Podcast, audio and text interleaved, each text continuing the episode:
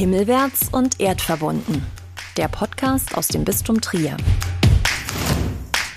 Ich bin Stefan Weinert von der Rundfunkarbeit im Bistum Trier und in dieser Ausgabe von Himmelwärts und Erdverbunden machen wir uns auf den Weg nach Spanien, genauer gesagt auf einen Pilgerweg. Zu Gast habe ich nämlich Pater Andreas Müller von der Ordensgemeinschaft der Vinzentiner in Trier und Pater Andreas wird sich eben Ende Juni auf einen Pilgerweg durch Spanien machen. Und diesen Pilgerweg verbindet er auch noch mit einer Spendenaktion. Jetzt aber mal zuerst herzlich willkommen, Pater Andreas. Dankeschön. Pilgerweg, Spendenaktion. Wir schauen mal erst auf den Pilgerweg. Pilgern in Spanien, da geht's vielen sicher so, wie es mir am Anfang gegangen ist. Klar, Pater Andreas pilgert auf dem Jakobsweg. Falsch gedacht, bei Ihnen ist es nicht der Jakobsweg, sondern. Sondern Jakobsweg kann fast jeder, kann ich auch, habe ich auch schon gekonnt. Viele verschiedene Jakobswege. Ich bin seit 20 Jahren dem Pilgern auf der Spur in ganz Europa und bin mehr oder weniger durch Zufall oder auch nicht auf den Ignatiusweg gestoßen.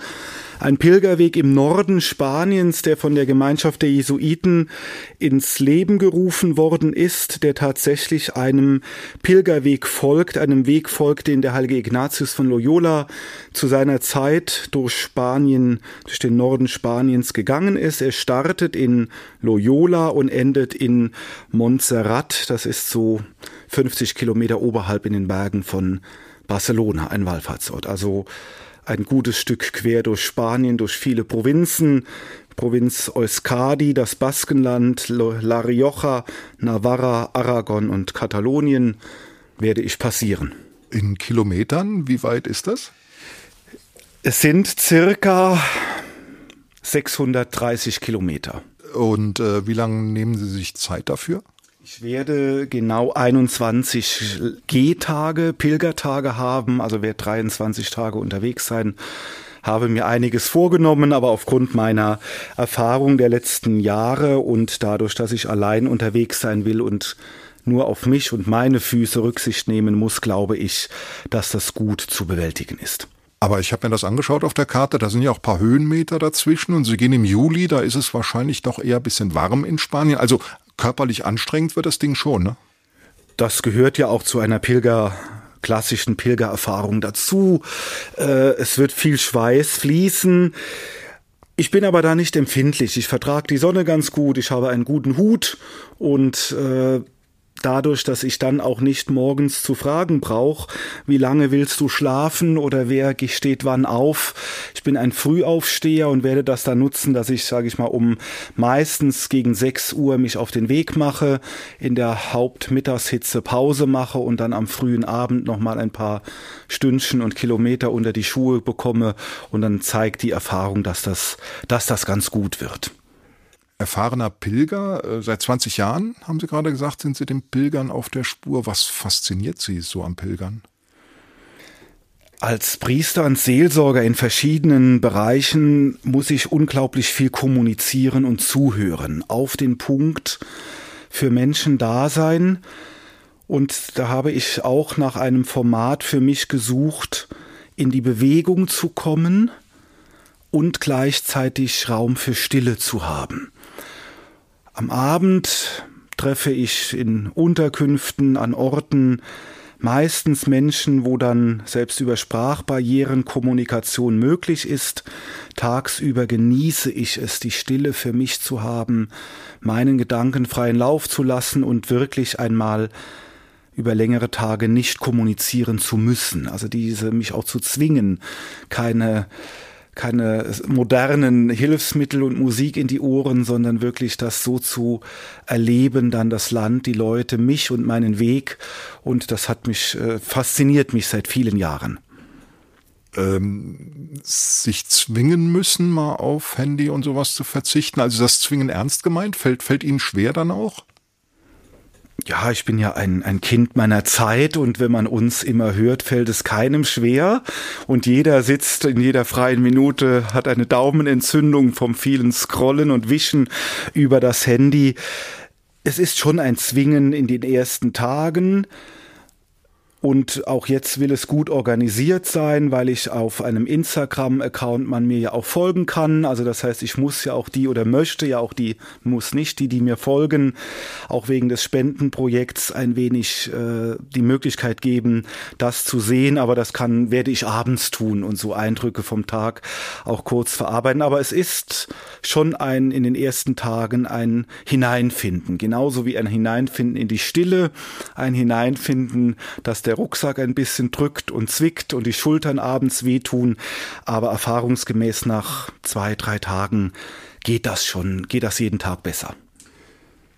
Stichwort Rucksack. Was ist das Wichtigste, was Sie da drin haben? Nicht viel. Das Wichtigste ist, äh, dass es so wenig wie möglich ist. Das ist eine für alle Pilger eine regelrechte Disziplin und ich bin ganz gut darin geworden. Ich war letzten Sommer in Portugal unterwegs und bin dann mit sieben Kilo Gepäck gelaufen. Das ist sehr reduziert. Aber auch in Nordspanien werde ich jeden Tag an einem Supermarkt und einer Apotheke vorbeikommen und dann lernt oder sollte der Pilger eine gewisse Gelassenheit lernen, weil das, was man im Notfall braucht, hat man eh nicht dabei. Da muss man darauf vertrauen, dass der liebe Gott einem ein bisschen hilft und man nette Menschen trifft, die genau das dabei haben, was man selber nicht hat und dann funktioniert das auch. Also es ist ein sehr reduziertes äh, Gepäckarsenal. Ich habe das dabei, was ich trage für den Tag und das gleiche nochmal auf Reserve und eine Regenjacke und eine lange Hose und ein paar Flipflops für den Abend und das war's. Und äh, dann reicht das auch erfahrungsgemäß. Äh, Nochmal zu dem Weg, zu dem Ignatiusweg. Also ich kannte ihn nicht. Äh, das liegt vielleicht aber auch daran, dass in Spanien natürlich äh, der Jakobsweg alles irgendwie überstrahlt. Gibt's den schon lange als Pilgerweg oder wie bekannt ist der? Erzählen Sie mal ein bisschen was über den Weg. Ich kann natürlich auch nicht sagen, wie bekannt er im Ganzen ist. Es gibt ihn seit mindestens 15 Jahren in dieser Form der, die Gemeinschaft der Jesuiten und ihre Laienorganisationen hatten ein Jubiläum zu feiern. Ich vermute, es war ein 400-jähriges Jubiläum der Jesuiten oder 400-jähriger Todestag von Ignatius, wo das nochmal so aufgekommen ist und sich tatsächlich Menschen auf den Weg gemacht haben, diesen Weg nachzugehen, ein, das Weg, die alten Wege wiederzufinden, dann Markierungen anzubringen, das Ganze zu dokumentieren. Daraus ist eine sehr gute sechssprachige Homepage geworden, inklusive einer deutschen Version. Und sie haben seit einigen Jahren gibt es, es ist, ist für meine Erfahrung mit das Beste, was ich je in der Hand hatte, auch ein, ein Pilgerführer-Handbuch, der nicht nur den Weg beschreibt, sondern eben auch in ignatianischer Tradition für jeden Tag einen spirituellen Impuls. Das muss man nicht haben, aber wenn man es schon so mit an die Hand bekommt, werde ich das zumindest ausprobieren. Das ist für mich neu, äh, mich da auch ein Stück führen zu lassen der heilige Ignatius steht ja auch für eine eigene Form der Spiritualität. Was ist so das Besondere dran, wenn man das sozusagen ignatianisch angeht? Ja, das fragen Sie einen Vinzentiner. Das ist natürlich ein wenig äh, schwierig jetzt. Äh, die ignatianischen Exerzitien, die klassischen, dauern 30 Tage, sind auch mit Schweigen verbunden, Impulsen. Und es geht dabei immer um die Unterscheidung der Geister. Das ist so ein klassischer ignatianischer Leitsatz. In mir drin, mit, der Hilfe Gottes zu unterscheiden, was ist die Stimme Gottes und was ist meine und wo halte ich meine für die Stimme Gottes. Und da kann natürlich die Stille helfen, aber ich bin ein Mensch, der Aktion und Kontemplation miteinander verbinden muss. Ich kann keine 21 Tage mich in ein einzelnes Exerzitienhaus zurückziehen und dort diesen Unterscheidung der Geister vornehmen.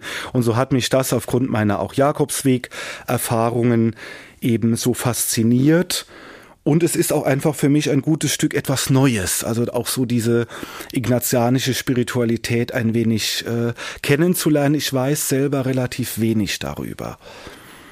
Dann schauen wir jetzt mal auf dieses Spendenprojekt.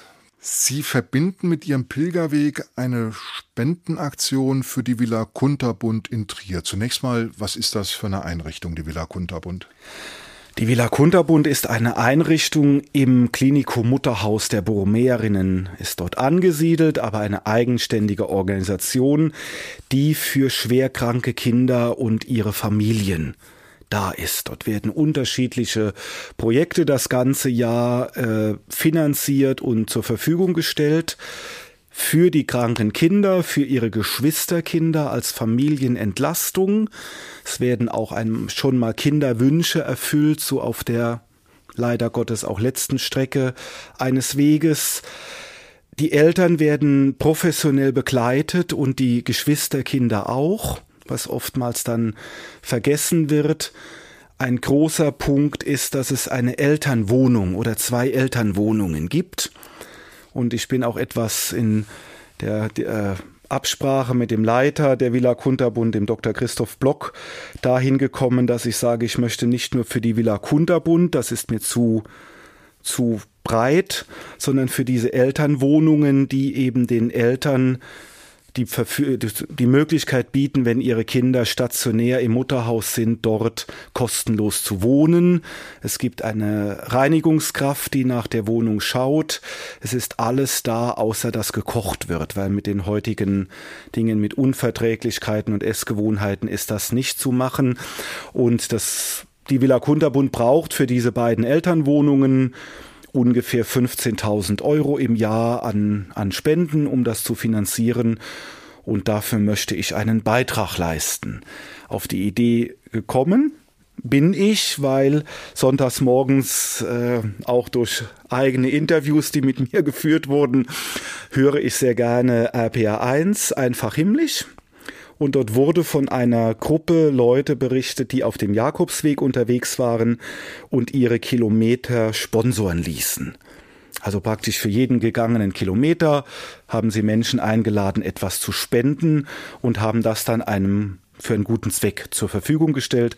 Und da habe ich gedacht, boah, da könnte ich auch was machen.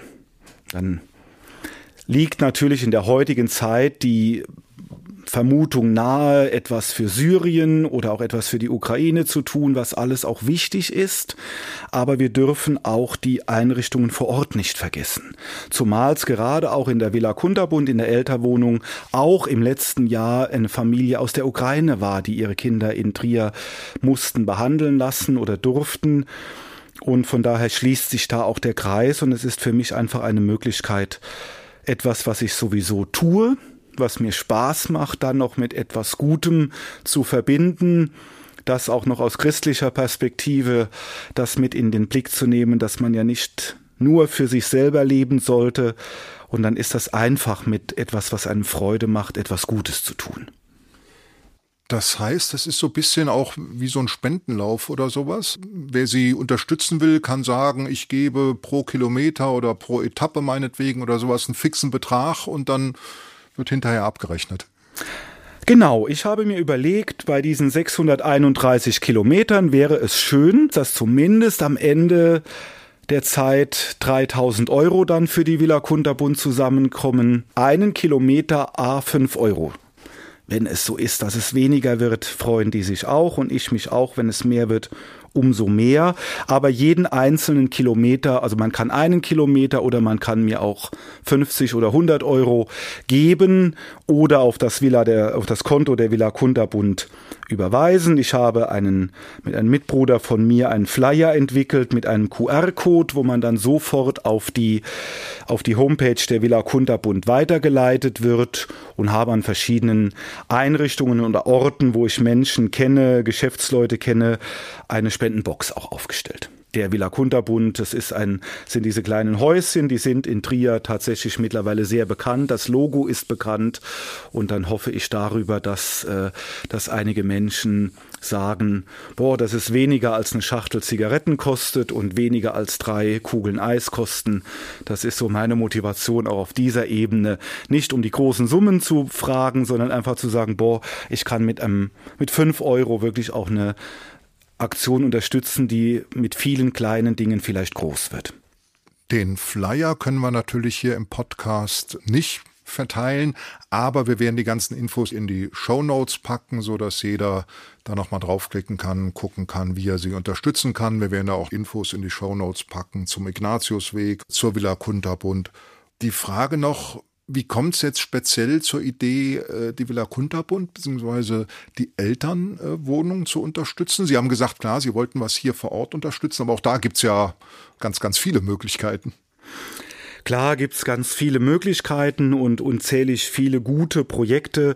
Ich selbst habe von 2013 bis 2017 im Klinikum Mutterhaus der Borromäerinnen in der Klinikseelsorge gearbeitet, kenne von daher und schätze die Arbeit der Villa Kunterbund, weil ich viele Eltern auch und Kinder und Familien auf ihrem Weg dort begleiten durfte und immer wieder die fantastische Arbeit kennengelernt habe und deswegen ist sie mir einfach in Erinnerung geblieben. Und äh, ich weiß, dass solche Einrichtungen immer mal wieder gerne äh, auf ein Projekt gehoben werden, aber dann sucht sich jede Firma oder Organisation im nächsten Jahr wieder ein neues Projekt. Und dann sitzen die da und waren und haben einfach auch, die Kosten werden nicht weniger. Wir haben Inflation, wir haben Materialkosten, Stromkosten, wie das jeder auch von zu Hause kennt. Und da dachte ich ganz einfach, ähm, ja, die Villa Kunterbund hat es auch mit Sicherheit nötig und verdient. Und die Elternwohnung, das hat sich im Gespräch mit dem Leiter, mit dem Christoph Block ergeben, weil ich ihm gesagt habe, ich möchte gern etwas Greifbares, Konkretes. Also Elternwohnung, da kann man sich was drunter vorstellen. Und da glaube ich einfach auch, dass, äh, dass sie das gut einsetzen können. Und wenn sogar mehr zusammenkommt, als sie in diesem Jahr für die Elternwohnung brauchen, auch dann sind sie in der Villa Kunterbund frei, es für das nächste Projekt im Haus zu nehmen. Das ist so die, die Erfahrung und auch da die Ermutigung für mich, für, für Menschen zu schauen. Jeder von uns kennt ein Projekt, das ihm am Herzen liegt, wo wir eine Leiterin oder einen Leiter kennen oder Angestellte kennen, die dort ehrenamtlich oder hauptamtlich vielleicht auch sind und wo es sich lohnt, etwas für unsere Gesellschaft und für die Menschen zu tun und es ist einfach auch die Ermutigung oder es ist auch noch ein Aspekt dieses Projektes, dass ich Menschen zeigen möchte, es ist gar nicht so schwer, etwas zu tun. Es ist wie beim Pilgern, man muss mit dem ersten Schritt anfangen und manchmal ergeben sich ganz äh, ja, ganz außergewöhnliche Dinge daraus. Und auch da bin ich gespannt. Ich war ja schon mal hier wegen einer Spendenaktion während der Hochwasserhilfe, wo dann 200.000 Euro damals zusammengekommen sind und viele Türen sich geöffnet haben, fantastische Kontakte entstanden sind. Und das ist natürlich jetzt auch die Idee, wenn Menschen einmal gemerkt haben, hier kann man jemandem oder einer Ordensgemeinschaft etwas spenden und das ist sofort vor Ort. Es verpufft nichts in einer Verwaltung und wir können uns darauf verlassen. Hoffe ich natürlich auch, dass die, der ein oder andere Spender sagt, das war so eine gute Sache damals für Erang und Kordel, dass wir jetzt sagen, boah, die nächste Sache verbinden wir mit dem Gesicht.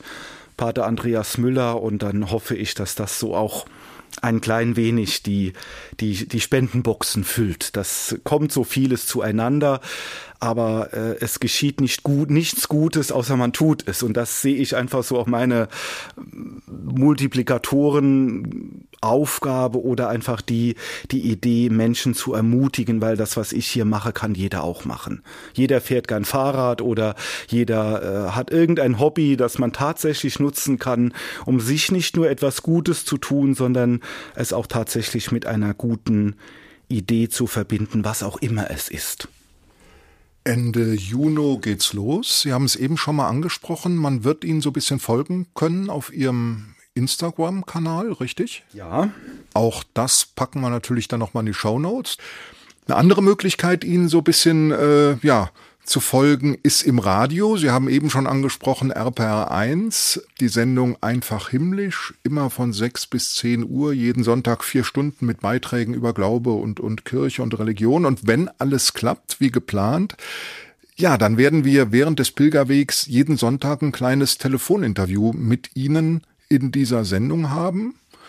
Also vom 29. Juni bis 21. Juli sind sie unterwegs und dann jeden Sonntag ein Telefoninterview mit Pater Andreas auf RPR1 in der Sendung Einfach himmlisch zwischen 6 und 10 Uhr. Und ansonsten, wie gesagt, die Möglichkeit, Ihnen auf Instagram zu folgen. Bleibt noch Ihnen alles Gute zu wünschen. Pilger auf dem Jakobsweg, die wünschen sich Buen Camino, also einen guten Weg. Äh, der Gruß gilt auch für den Ignatiusweg oder hat er einen eigenen?